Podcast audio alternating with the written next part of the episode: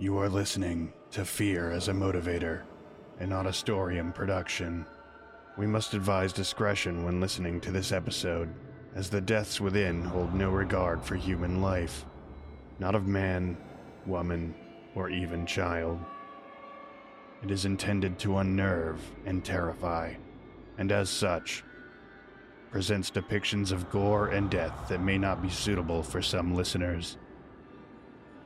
Headphones are recommended.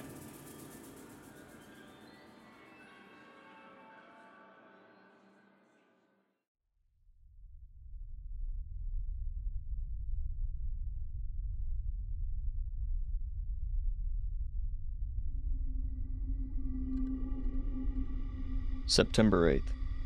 Year is 4845. New Athens. The sole bustling city on an uninhabitable planet in the constellation of Cassiopeia. At least, it was.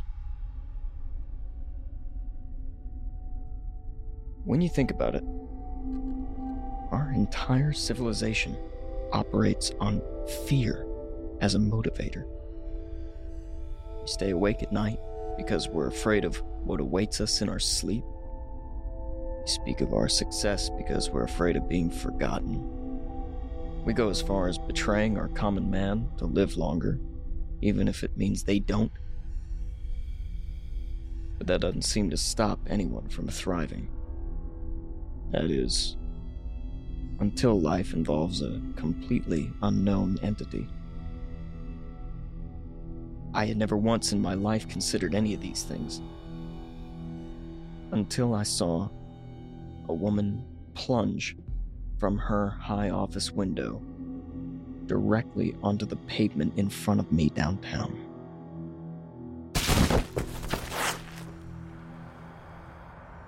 It wasn't a clean hit. She was still alive, if you could call it that. She landed on her right shoulder. Her spine was broken. It looked like something straight out of fiction. Bones protruded from where they shouldn't. Her right arm was barely even attached. She was fading fast. What stood out most, though, was the fact that her left leg seemed to have been severed before the fall. But here now, she was staring straight at me. And I could hear her breathing. You can tell a lot about a person from just their eyes. This was agony. This was pure fear. No, not just that. She was trying to tell me something. She was trying to tell me something that the world would no longer allow her to. Those eyes. He knew it was too late for her. Surviving this would be like catching lightning in a bottle. Unfortunately for her, if you hold a bottle in a rainstorm, lightning just kills you. That's when it landed on her.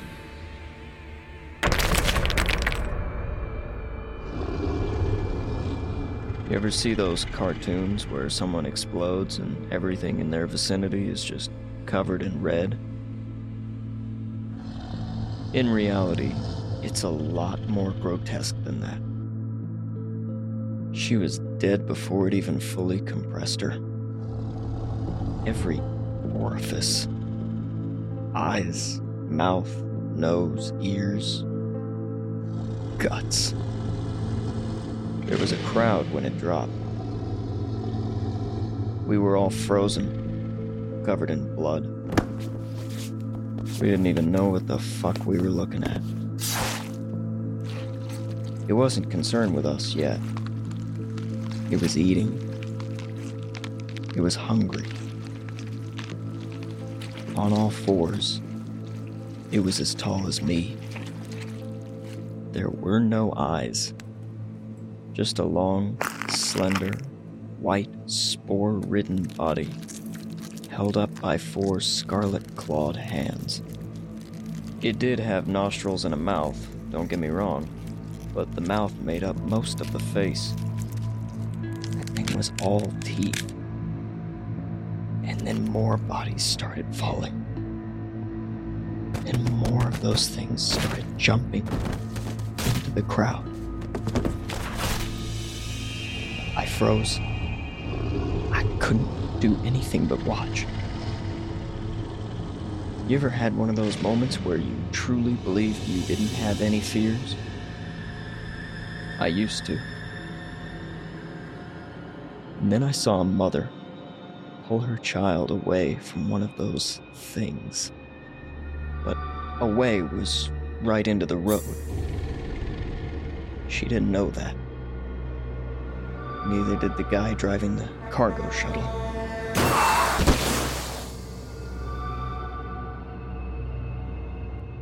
For her, monster wasn't even the scary part anymore. She had just killed her child. And for a split second, she was the monster. Her face wore a mask of vacancy, fully understanding what she had just done. She had the moments to process. Till her face was caved into the concrete by a falling creature.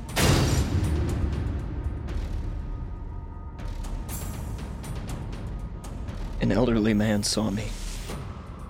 He pleaded with me. Sep, please don't let them get me. Don't, don't let them take me. He had already been grabbed. They tore him clean in half. I say that, but clean isn't the right word. If I'm honest, before now I hadn't even thought back to him. No amount of training I had could set me up to fight that many things, or even one at the time.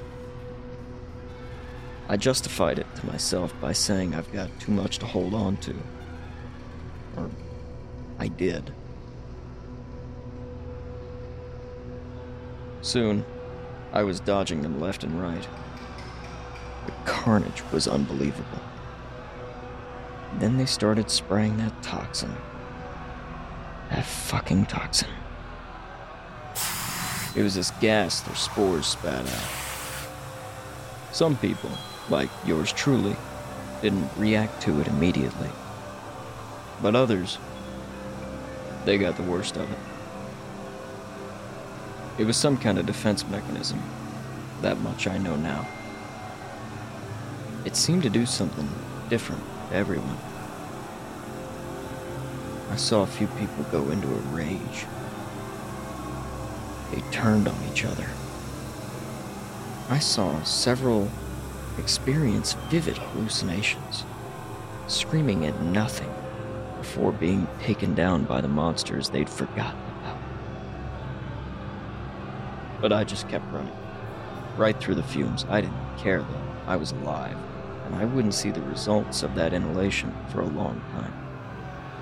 I was noticed though. See, they make this sound, this roar, one that could cut through an explosion. And that was the first time I heard it.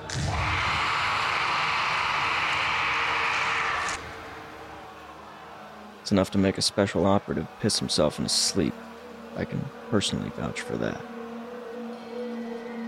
I went much faster after that, tucking into an alleyway. Tore through just behind me, slicing at anything in its way with those sharp scarlet claws.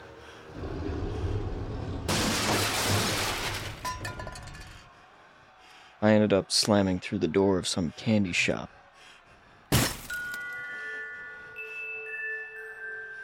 No back door.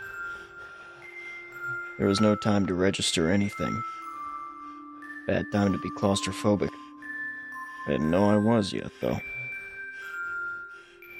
That thing sure didn't wait long to let itself inside, too.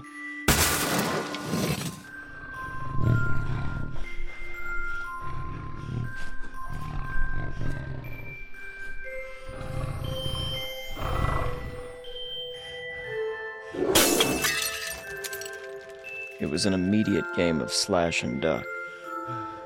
It was smashing everything. Despite the enclosed space, it sure gave its all. Flailing those arms everywhere.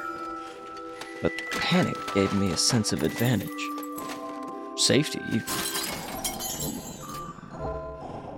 I grabbed a jar and smashed it over the head just as a claw connected with the side of my face.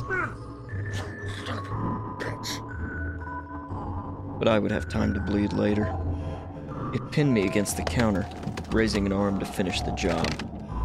I reached out and dug my fingers into one of the spores on its back, ripping and tearing at the skin. It writhed in pain, almost missing me. Tore my chest to ribbons. I took a moment of confusion, grab its hand, and pull it under the candy press. Slamming the lever back, I severed one of its claws.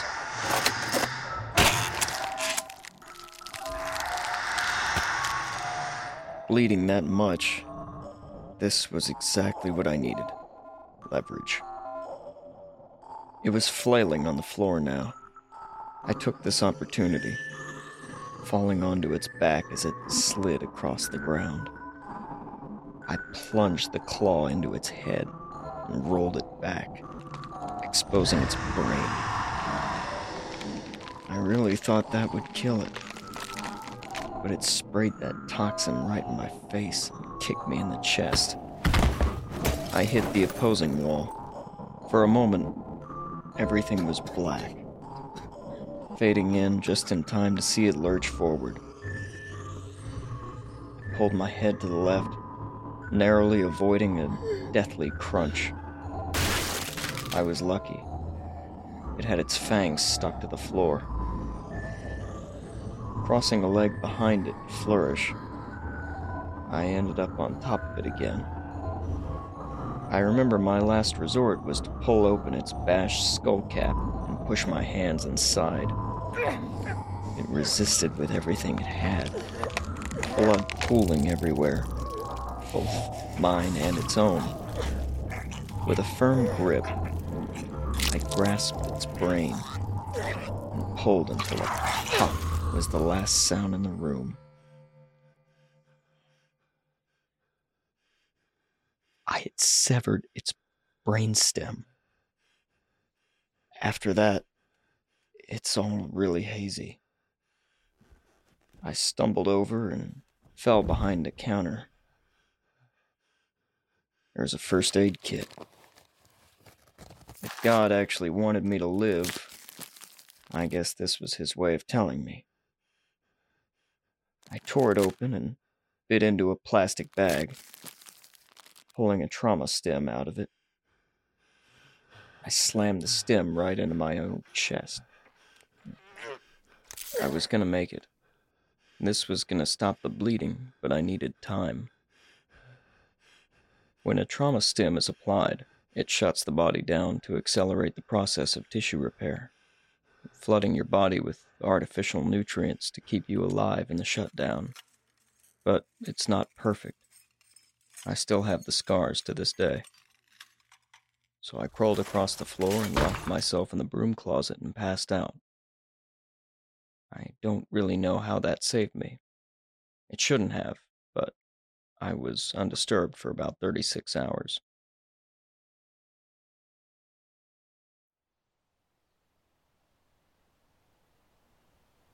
Everything kind of just faded in.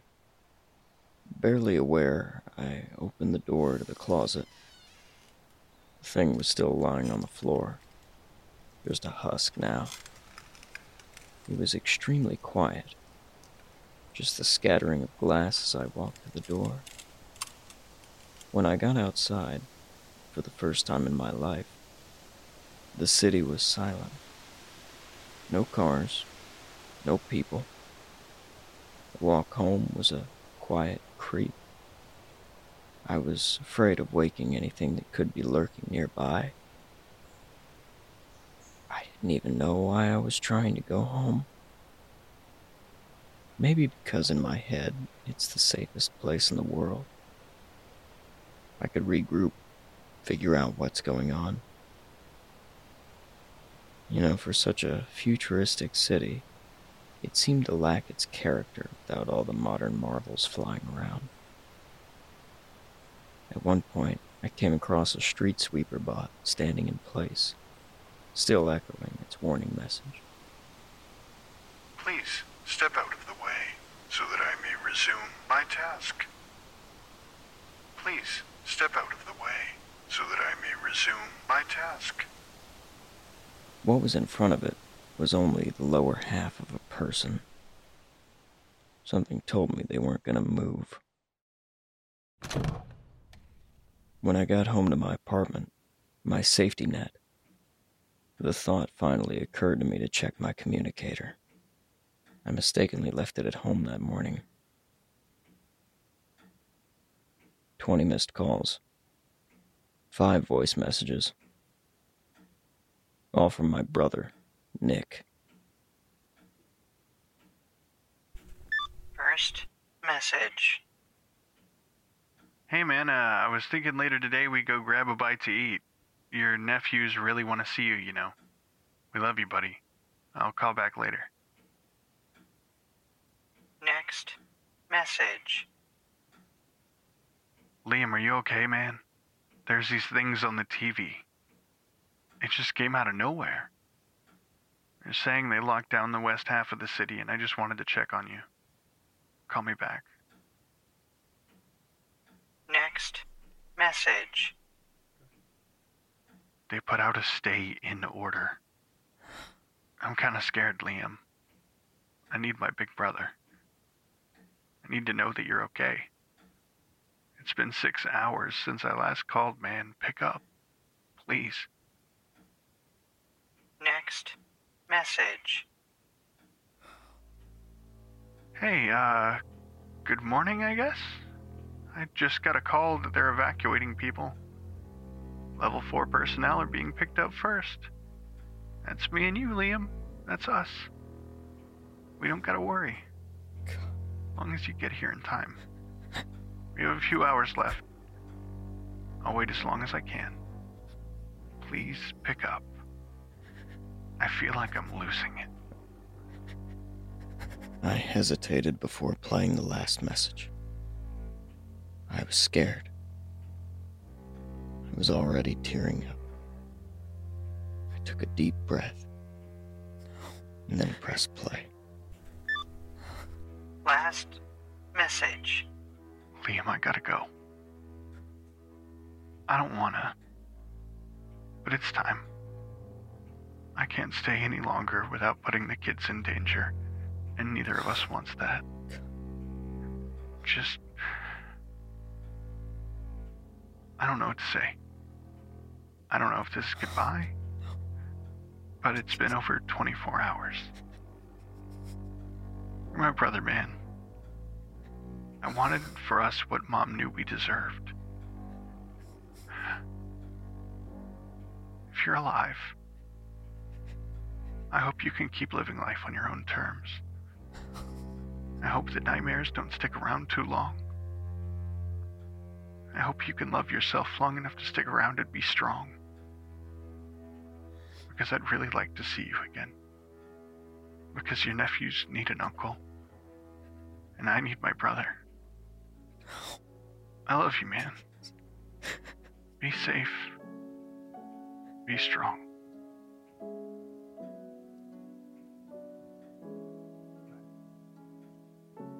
Tears welled up in my eyes as I punched in his number and clicked call.